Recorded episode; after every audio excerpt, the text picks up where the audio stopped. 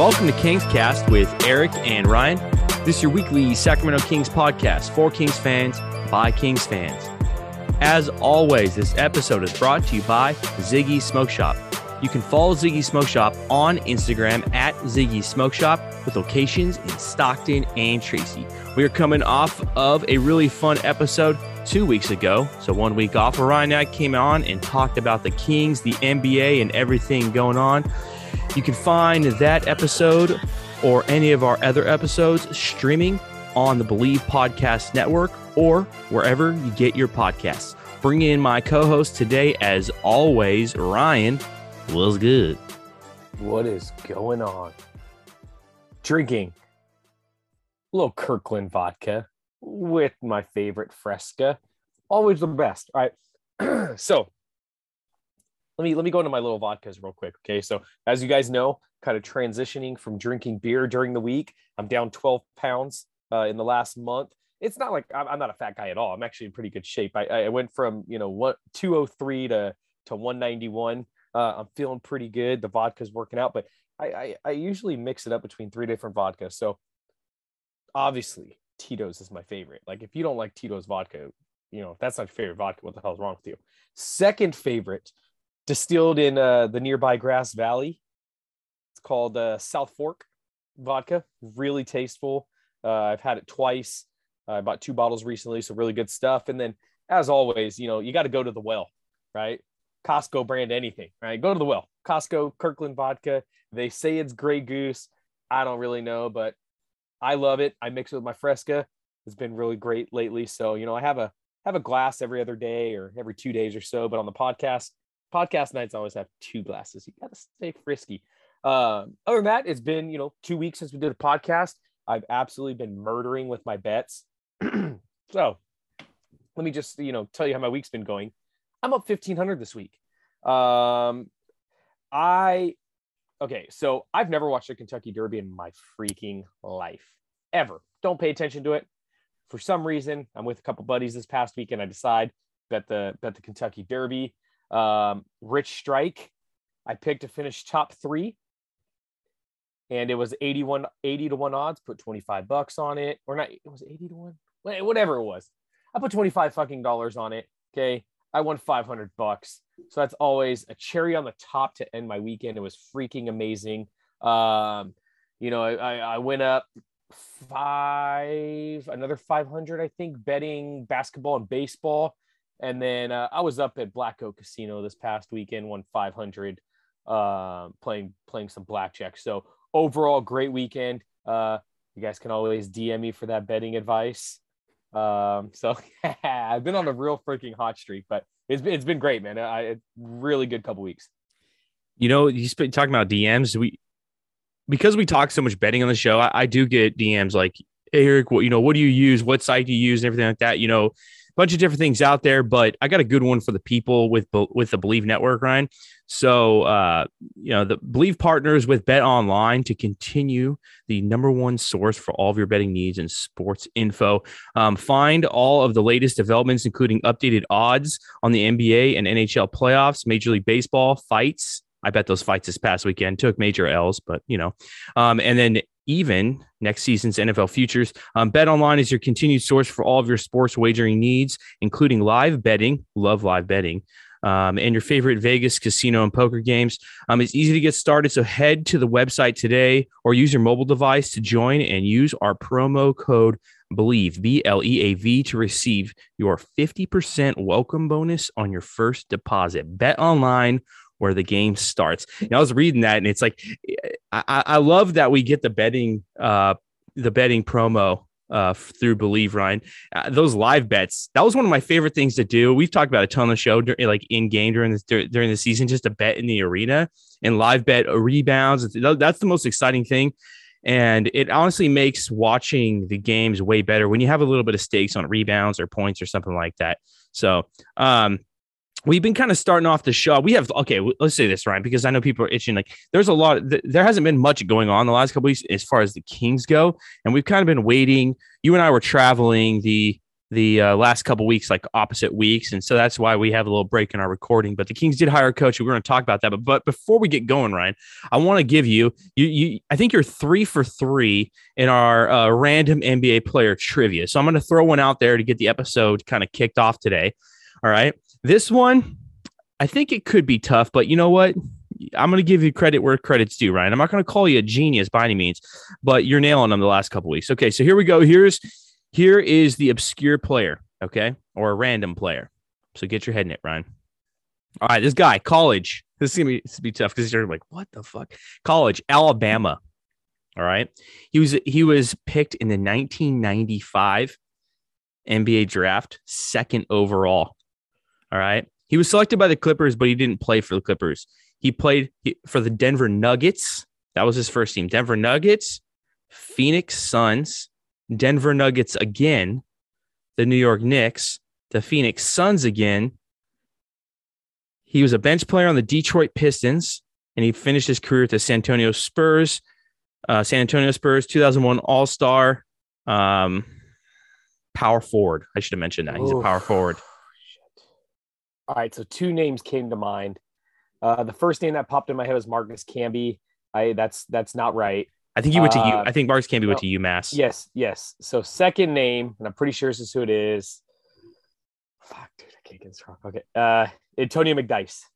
Yeah, there it is, Antonio McDyess. Yeah. Nice one. All right. So the thought process on this: Eric was a big fan back in the day of Ben Wallace. Like his favorite player of all time is Ben Wallace. Okay, so we used to play NBA Live, and like NBA Live like 03, 04. I always use the fucking Kings, right? Because Eric's favorite player is Ben Wallace. He's like, oh, I'll just use the Pistons. You could have the King. Tony McDyess was on those rosters. The New York Knicks kind of gave it away, but the 01 All-Star team, that was the one. I was kind of unsure about it, but the 01 All-Star game gave it away. So Tony McDyess, yeah, that's. I didn't know he went to Alabama. I did not know he went to Alabama. Antonio McDyess was kind of like ahead. Yeah, he was kind of ahead of his time, though. He was kind of like, you know, a stretch four today. They're shooting threes, but back in like the 90s and 2000s, a stretch four was kind of like a mid-range shooting power forward, kind of like, I don't even know to compare it to, you know, I mean, I can give comps, but, and Antonio McDyess was kind of like this all around scorer. He wasn't a down low banger. But you know who he reminds me of, like kind of a Blake Griffin. That's Antonio McDyess was kind of, to me, like I look back and I'm like, yeah, Antonio, yeah, 6'9". I'm looking at it right now.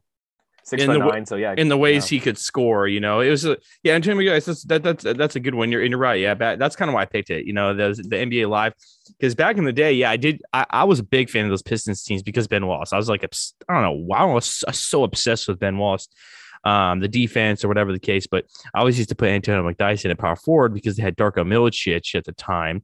And you know, Darko sucked on the game, so I always use Antonio McDyess. All right, hey, so that's a good one. 4 for 4, man. One of these days, I'm gonna stump you. With a good one. That was a good one. That was a really good one. Yeah. So let's kick off the episode with some Kings talk because so last time we came on, we were kind of talking. The Kings were just starting interviews, and we were kind of talking about like what are they gonna do and what we think they should do, and we kind of had a conversation around the coach. So. Before we kind of talk about the selection, let's kind of refresh the people of where we stood at the time, right, Ryan? So I'll break it in. I think at the time we were having a conversation a lot about like how much, you know, faith do you think, how much is a coach's value, how much are they worth, how much can they really turn things around? You know, a bad coach can be bad, but can a good coach really be that good? You know, I don't know. We kind of had a conversation about that. And then I think that one of the things we really kind of concluded, both you and I, was that we really didn't want to see one of these experimental guys. Now, those guys could work. There's plenty of examples around where that could work. I mean, look at Boston. Look at what Boston did this past year. There's a lot of guys like that. These experimental assistants that come in and that's great. And I think a lot of people, when it comes to the coach, they want to fantasize about there's a fantasy. They're going to come in and add some revolutionary component to basketball. You know, like the Princeton offense, or the triangle offense, or the 5-out, you know, 3-pointer, you know, or the 7 seconds or less. You know, we can do this all day, right? Like all these, we're going to revolutionize the game. But realistically, you know, come on. Like that's not Let's just get somebody in here who's a fucking adult. And that's what Ryan and I kind of concluded. We needed a fucking adult in the room, someone with some experience. And so we really favored more the retread. Now, a retread is a negative connotation on a coach, but most coaches in the NBA are retreads. If you go look back, number of NBA coaches of the year fired, and even NBA champions coaches fired, sometimes more than once, right? And we can give examples on that. We don't need to. So retread is the reason we wanted a retread. We needed someone who's going to come in here, understood how to play stars and player management. And if anything, like kind of command some type of authority at the head coaching position. So that's kind of where I think is that kind of summarize it, Ryan, where we kind of left off. Yeah. 100%. All right. 100%. And then I would say too, like when we left it where we were at the time, right, is like we like the idea of D'Antoni, Mark Jackson, pretty much because we knew those guys were going to come in. They had some type of identity and what they wanted, some philosophy that they were going to carry out. There wasn't just like this like ambiguous approach to coaching. You're not quite sure like what they're going to do. And so we're like, let's just get one of these experienced guys that command some respect around the league that's going to come in here and not be fucking meddled with the front office or meddled with by the ownership or dictated around by fucking players, which I don't think there's players on the roster right now like they're going to dictate things very much. I don't think it's that way. So, you know, they hired Mike Brown. I don't know, Ryan, break it in. Start it off with what you got. Well, this goes back to, like you were saying, right? We really, I don't think it was in Sacramento's best interest to hire a Darvin Ham. I saw a bunch of fucking people, Darvin Ham. And it's like, dude, the position that Sacramento's in right now, it's you have to hit, right? You have to hit. And, you know, I think they made the safe bet with Mike Brown. So yeah, I think, like you said, bringing the adult into the room, he has been to an NBA Finals, okay, even though it was LeBron James at his best, you know, in my opinion, at almost his peak. You know, those 23-year-old LeBron James was a freak of nature. So, you know, they did the safe bet, okay? Let's just say that. I do have some, you know, reservations about Mike Brown. You know, his only success really came with a LeBron James. He's made multiple stops around the NBA. Like you said, though, he is respected. So I'm not disappointed at all. I'm not disappointed at all. I think Mike Brown is going to come in. I think he's going to, you know, change maybe the culture a little bit. But at the end of the day, it all comes down to who's on your fucking roster. Okay. You know, I was listening to Sports 1140 today because for some reason, all right, first off, I never listen to them. Yeah, I don't either, dude. I turn them on. I turn them on as a commercial, so I turned it back off. So for some reason, my phone would not connect to the Bluetooth in my truck today, for whatever reason. So I was like, okay, I'll listen to the Nick Cattle show, right? On the way to the gym for like 2 minutes. And he was saying today, you know, shout out to Carmichael Dave, who I haven't listened to in 5 years, but he was saying that, you know, Carmichael Dave's big thing was, you know, coaches need talent, right? Greg Popovich was 15 games under 500 this year, you know, and some people would consider him the greatest coach of all time. So at the end of the day, it's all about who's on your team. It's a superstar driven league. Okay. We say that all the time, you know, and it's mostly two superstars, right? Like there's not a lot of teams with one superstar who get it done. So you need two superstars. So it always comes down to who's the talent, you know, who has the most talented roster. So, you know, do I think Mike Brown could come in and give some stability? Possibly, right? I definitely would prefer him over Luke Walton. Definitely over Alvin Gentry. But Mike Brown, yeah, he's going to come in stability. But Sacramento's got bigger problems than their head coach, right? You got to bring other guys in. You know, you have, you know, we've been saying it for years. The bottom of the roster has been borderline NBA guys. You know, so it's all about the, you know, it's all about the lineup. You know, we have to see. I'm happy they didn't go hire Joe Schmo from, you know, Phoenix's staff. You know what I mean? Whoever you know what I'm talking about? You know, they didn't just go pick off Phoenix's staff who's, you know, had the best record in the NBA, or they didn't go to Miami and try to pull somebody from Spoelstra's staff or pull somebody from the Greg Popovich tree. They went and got Mike Brown, a guy who was a head coach almost 20 years ago in the NBA, who's been around, he's been the assistants, he's been to the NBA finals, he's won championships as a bench coach. So at the end of the day, you really can't be too mad at it. I look at this hire, and it always brings me back to this. We've talked about this multiple times on the podcast. In my eyes, what's the difference between Dave Joerger and Mike Brown? You know, like, I look at that and I'm just like, you know, it goes back to why they fired Dave Joerger. You know, like, Dave Joerger was the Western Conference Coach of the Year, I believe, or Coach of the Year, I believe, when he was with Memphis. And it's that type of hire. Now, the biggest thing that Sacramento needs to do in the coming years is, you know, don't shoot yourselves in the foot, okay? If Sacramento misses the playoffs this next year, you can't fucking panic and fire McNair, right? Because what's going to happen? Another general manager is going to come in and hire his own coach, kind of, you know, to kind of what McNair's, you know, or the past has been with Sacramento. So Sacramento's biggest thing is they need to give 3 years, right? 3 years, McNair, Mike Brown, let's go acquire talent. Let's build some, you know, chemistry in Sacramento. Let's try to change the culture a little bit.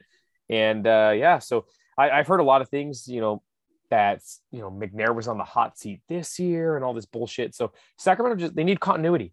You need stability. You need to give guys 5 years. And if it doesn't work after 5 years, then fucking change the narrative and change the guys, you know, change the front office. But one thing that stuck out, and a lot of people have said it, and it's obvious, is, you know, the Vex guy was Mark Jackson, and Mark Jackson didn't come. He passed the torch. He didn't meddle, and it looks like he stayed out of it. So that's a plus. You know, me and you have come on here and you say, you know, we have said, in McNair we trust, and McNair picked Mike Brown. If he picks him, I'm good. So, yeah. There's, I think right there, I was going to say something, which was like, right away, the takes that come out were like, well, you know, Monty McNair, he got his guy. No excuses anymore. And so I agree with you that it's more about the players. And I was really like, that's really more my concern. That's why we, like, as stuff got, you know, the offseason started to happen, I didn't really get too excited or caught up in it, because at the end of the day, like, I'm not going to say I don't care, because I do care, but that's not really it doesn't really matter as much. It doesn't really matter if they don't go out and fix the talent on the roster. And so I think people are just so reactionary. Like, I could definitely see 20 games in, you know, the Kings are being the Kings. So they're kind of floating around, you know, where they probably should be floating around, and people, same old thing, same old story, you know? And that's the hard thing, is like, when you pick moves, it's like, you are, like you said, you're looking over a long period of time, and a several year period of time of evaluation. And that's kind of been the Kings issue. And you know, the thing is that the reason we've been against, like, favoring more developed players under rookies, young guys, underdeveloped guys, and why we favored a more experienced coach over, like, a, you know, 2005 Piston, Darvin Ham. You know, guys like that, is because the Kings have, and this is what people forget when they give their takes out there in Kingsland, not maybe fans, but like maybe some media people. It's like, they've sucked for so long that there is like this urgency, this real urgency. They want to see it. And the worse and worse it gets, and the longer this continues to happen, the more that mindset. And that's kind of the cycle the Kings have gotten. I always think to myself, how do the Kings get into like a fucking 16-year playoff drought? Like, how does that happen? And part of it is like, you just keep losing, and you keep freaking out because you're losing. So you double down. You're just trying to chase those wins, you know, and do all that. So I think that's the thing, that's my thing. Don't be too reactionary. It doesn't really fucking matter right now if the roster is not squared, and let's focus on that. Now, I think that something I read, like a little tidbit, okay, that I haven't really seen people make a big deal about, but it's a big deal to me. All right. One of my criticisms, and I think your criticisms of the Kings, has been that they are like a fucking Mickey Mouse organization. They're like G League-esque sometimes, which is true. I think that's true. I think it's dramatic, but I think it's kind of true. All right. And so one of the holdups, I think, in hiring Mike Brown was that he was, a lot of his negotiations were going to be salaries for assistant coaches. That was something like he was really pushing for, hey, I'm not gonna be able to pay assistants. And I'm gonna hope that with this one, that coming from his side, he was negotiating, like, what I've read. Are you good? Are they going to go out and get certain types of players that I want? Are they going to be active? Are they going to, you know, hypothetically do all these things? And that's something that I think is probably good for the Kings, that there is a thought about building like something here in the coach. And that's what we said about like a fucking adult. Someone's going to come in and like kind of dictate a little bit. That's kind of been the Kings issue, is that a couple of like Luke Walton, I think, was just happy to get a job right away and bounce back. And I think he kind of conformed from time to time when it came to playing players, rotations, especially with COVID, you know, with the roster. And I think with the front office, I don't know. I mean, maybe kind of some of the same, like a lot of like cover your ass stuff, cover your ass moves, conservative or not aggressive enough or whatever. And so, which, you know, the front office, or not the front office, but the ownership kind of dictated a lot of stuff. And that's kind of what's come out, right? So you kind of want a head coach to come and dictate certain types of players or dictate what they really want to do. And I fucking hope to, I mean, this is crazy. We have to have a conversation, but I really hope to God that they're considering, you know, De'Aaron Fox and stuff and all this. I really hope they're considering Sabonis and all this and like what the roster is going to look like. Because that's a shitty thing about the last couple coaches is they bring a couple of these guys in that don't really have a plan with the current roster, man. And so that's more my concern is like, is it all in line? Are they placing value on the right things? Are they trying to win? Are they trying to get the right people? Like, that's the type of stuff that kind of, that's why the retread thing was I'm cool with, man. They kind of know a little bit, you know? Yeah. Are they valuing the same thing that I'm valuing? Right. That's how, look, you know, when you're McNair, you want to hire somebody who's like, okay, obviously he values De'Aaron Fox, right? Like he kept De'Aaron Fox over Haliburton. Obviously he values Sabonis because he traded, you know, Buddy Hield and Tyrese Haliburton for him. So is this new coach going to come in and value the same types of things that I'm valuing? And I think so. I think, you know, obviously okay. Sacramento's a shit franchise, so I don't assume anything, but you would think that they had the conversations, right? Do you believe that De'Aaron Fox and Domantas Sabonis can take you back to the playoffs, right? They had to have that conversation with Mike Brown. Obviously, he said yes, you know, and I think as Mike Brown, who seems like a pretty smart guy and who's been around a really great organization for the last 6 years, he would have said, hey, if I need this, you know, player A or B, are you willing to go get him?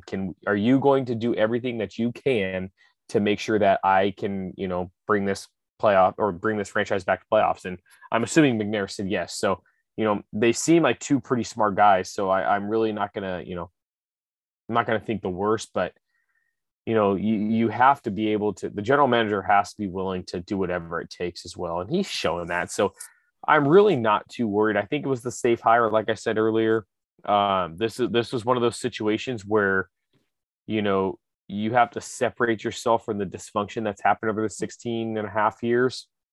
You know, you got to do whatever you can to bring, you know, quote unquote adults back into the franchise. And so safe hire.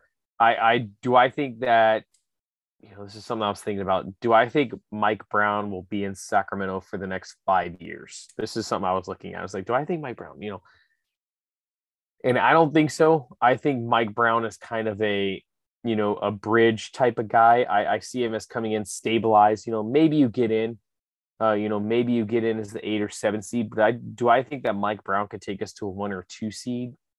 I don't think so. I think it's kind of a situation where he comes in for 3 to 5 years and, you know, you win some games and, you know, you trade up and you really get a great coach when you have the personnel. So, but you can't be mad at it, right? Like, dude, we almost said people are calling for Darvin Ham, literally. Like, that was the one thing that me and you came on here and we're like, dude, fuck no. Bring an adult. Well, I got something. It's like the whole coaching search, if anything, one thing you and I like to do is like poke at people. I just don't get with the coaching search why people, where's people's like evidence and where's their takes coming from? See, the thing is, like, when you give takes about players, you watch them. You watch them play, you watch the teams they've been on, you watch how they've been used, and you see their stats. Like there's an impact you can like actually calculate. And so I don't really get how you can calculate the value of an assistant coach. I have a hard time, and I don't know how you can evaluate. Now, I'm not saying as a front office or as a professional, front office. I'm talking about from a fan perspective. I don't get how you can value an assistant coach in basketball, and I definitely don't get how you can like accurately value or project or their impact of a coach on a assistant coach on a really good team. That's hard. That's something I don't get how people were doing that. I'm baffled. Maybe there's people that are diving into the archives. It's those people on Twitter, Ryan, that they post the videos and they're like, oh, look at this action right here where the guy goes baseline. He comes up on two screens and a yo-yo screen. There's those guys that they get all worked up, or they hear a little NBA breakdown and they're like, oh, look, I just don't get how people value. So for us, I think the conversation more is around like what we're saying. I think half the battle in the NBA is just how to talent and how to manage talent. That's really a lot of it. It's not as much X's and O's. I think that's like a head coach, assistant coach, players, like all kinds of thing, and mixed with talent. That's the NBA. See, the NFL is a lot different because it's so schematic. You really, it's very, very impactful and a little bit more apparent. But NBA, it's more, especially now, like free flowing games, a lot of screens and guys just take, physically coming off screens and taking it in. And, like I get there's an X's and O's factor, but a lot of it is, can you get talent in the room? Can you manage talent? Can you put them in a position to develop them? Can you put them in a position where you're not asking them to do some shit they can't do and then therefore they suck? And then can you put them in a position where they only need to do things that they can do, so therefore they succeed? And that's kind of the battle. And that's really right there. That's like baseline. That's like baseline stuff. So if you look back to like the Kings' last like 3 to 5 coaches, you didn't really get that. And we especially didn't get that the last two coaches in Gentry and Luke Walton. We go back to Marvin Bagley. Like, how the fuck is it that Luke Walton walked in the door, okay, with Marvin Bagley on the roster at 21 years old or 20 years old? Granted, he had some injuries, but like never could figure out a fucking way to get the guy to play the guy at all. Buddy Hield, that's another thing. Buddy Hield was a 20-point-a-game shooting guard, and Luke Walton couldn't fucking figure it out. Like, that guy's not that fucking hard to figure out.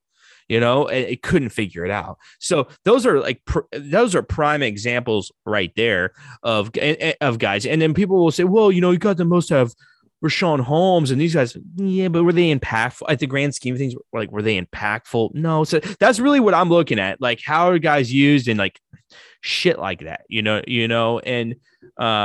there's the great thing is that maybe it just the endless optimism as a Kings fan, but like I think shit is it's a little bit different this time. I really do. I think things are a little bit different. I have the vibe, man. I said coming this offseason, I felt that way. They have cap space. They kind of chose a direction at the trade deadline.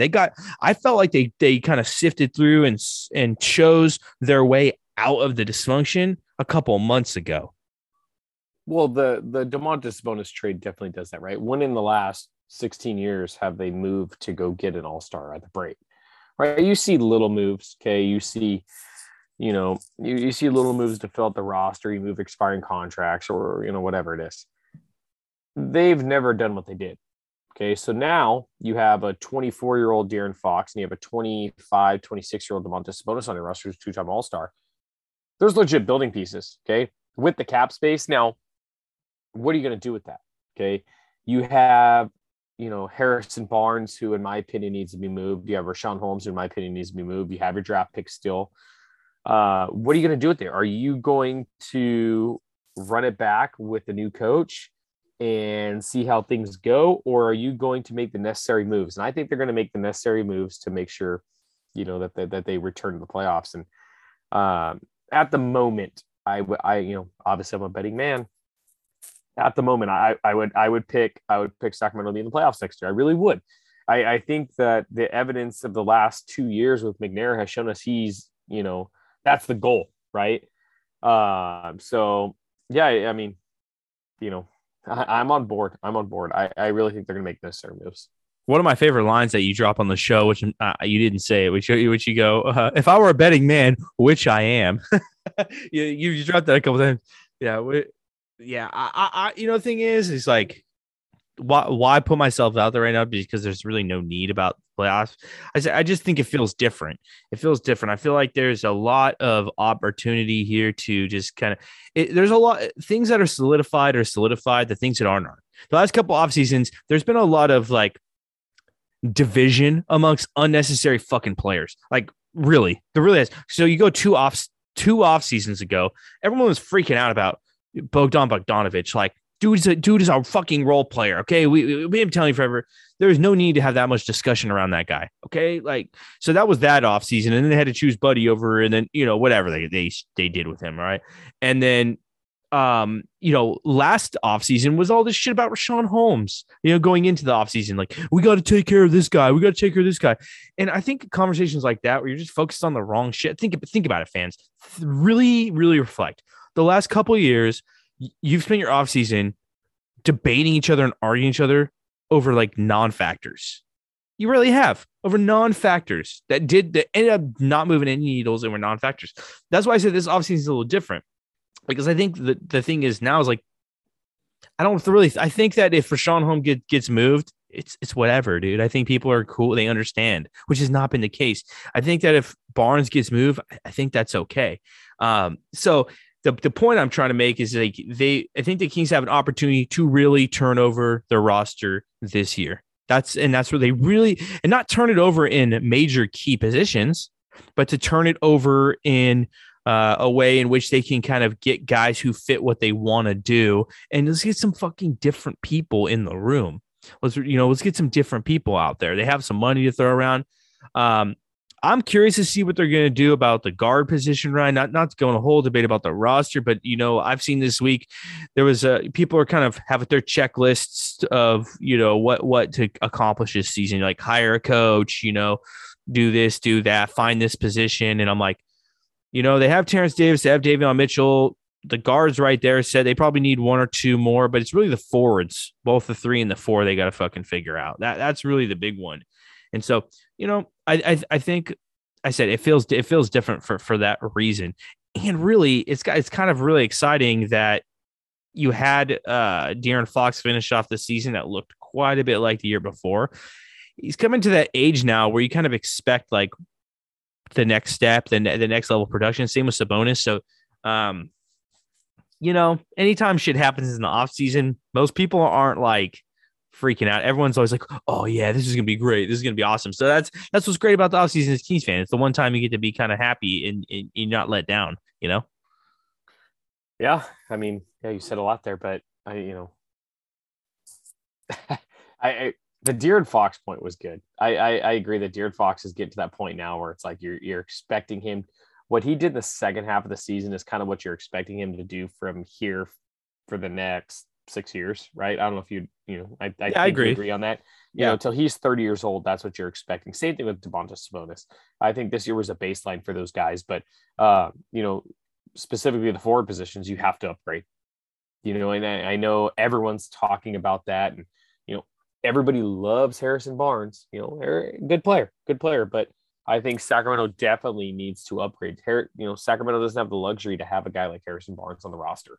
You know, you need somebody who is a true, you know, difference maker, either, you know, whether on the defense or on the, you know, the scoring side. Having a guy who kind of just, you know, 16 points, you know, 6 rebounds.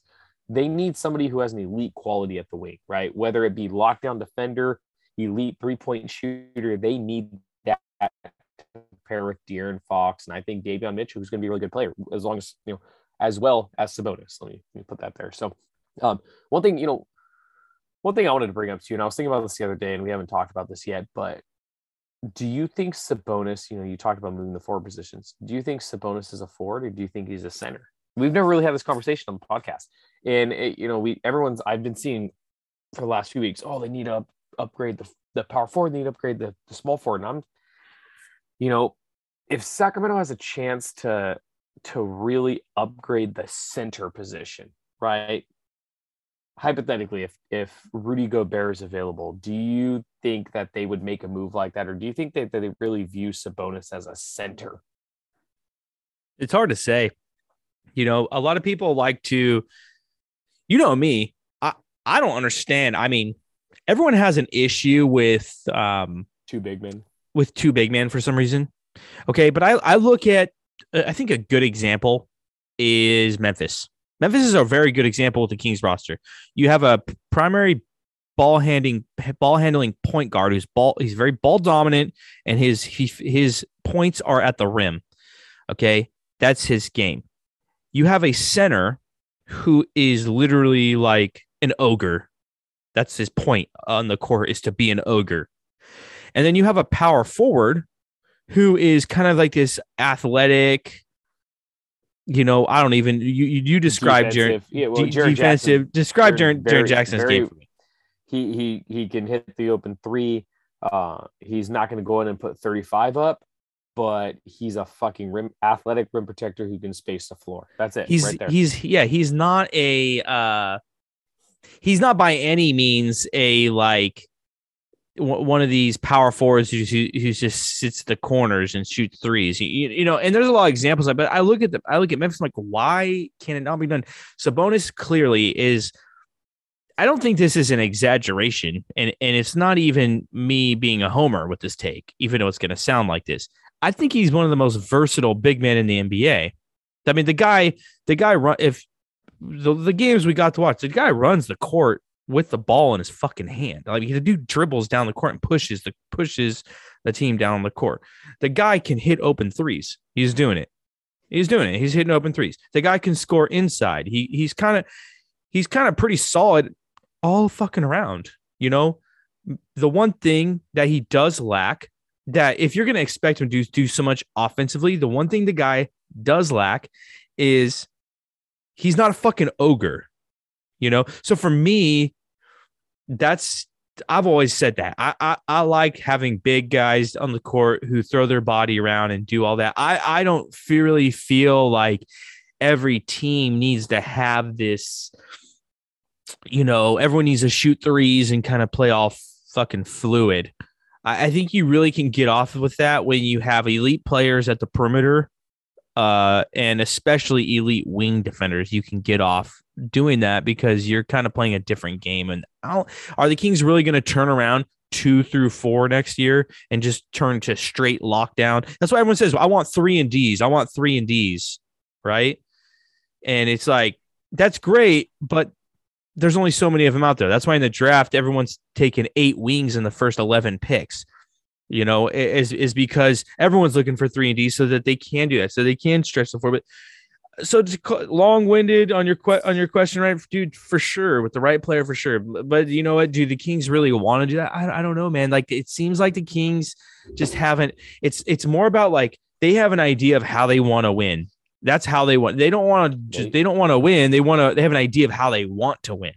They want to win, right? Like we've came in here and said this before. They want to win like Golden State's winning. It's kind of obvious, right? Like they brought in Luke Walton, they got Mike Brown now. That's how they want to win. They want to win, you know, with a power forward who kind of does it all, right? He can run the offense, he could pass the ball, he can, you know, score if he needs to, that kind of stuff. So but I really think it's beneficial, you know, like you know, we talk about this in the draft and stuff, and you know, you take the best players available, right? And then you figure out the rest later.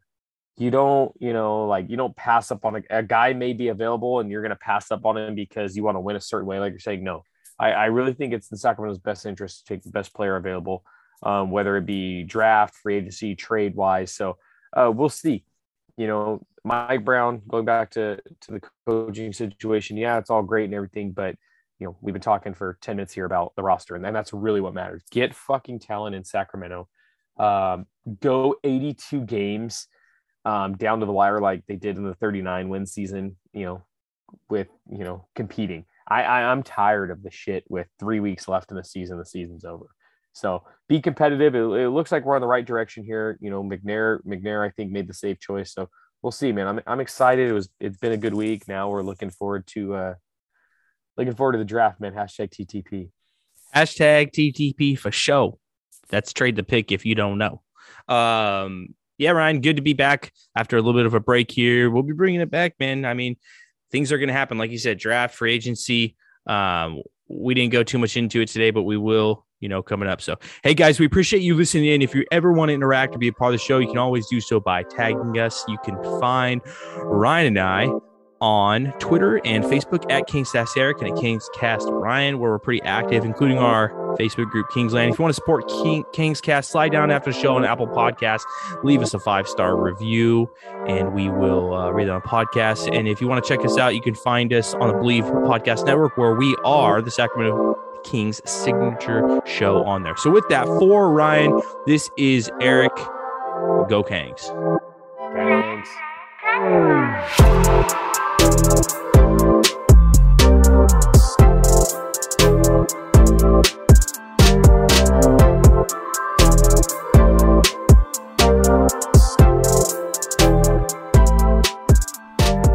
This episode was brought to you by Ziggy Smoke Shop, 209's headiest smoke shop.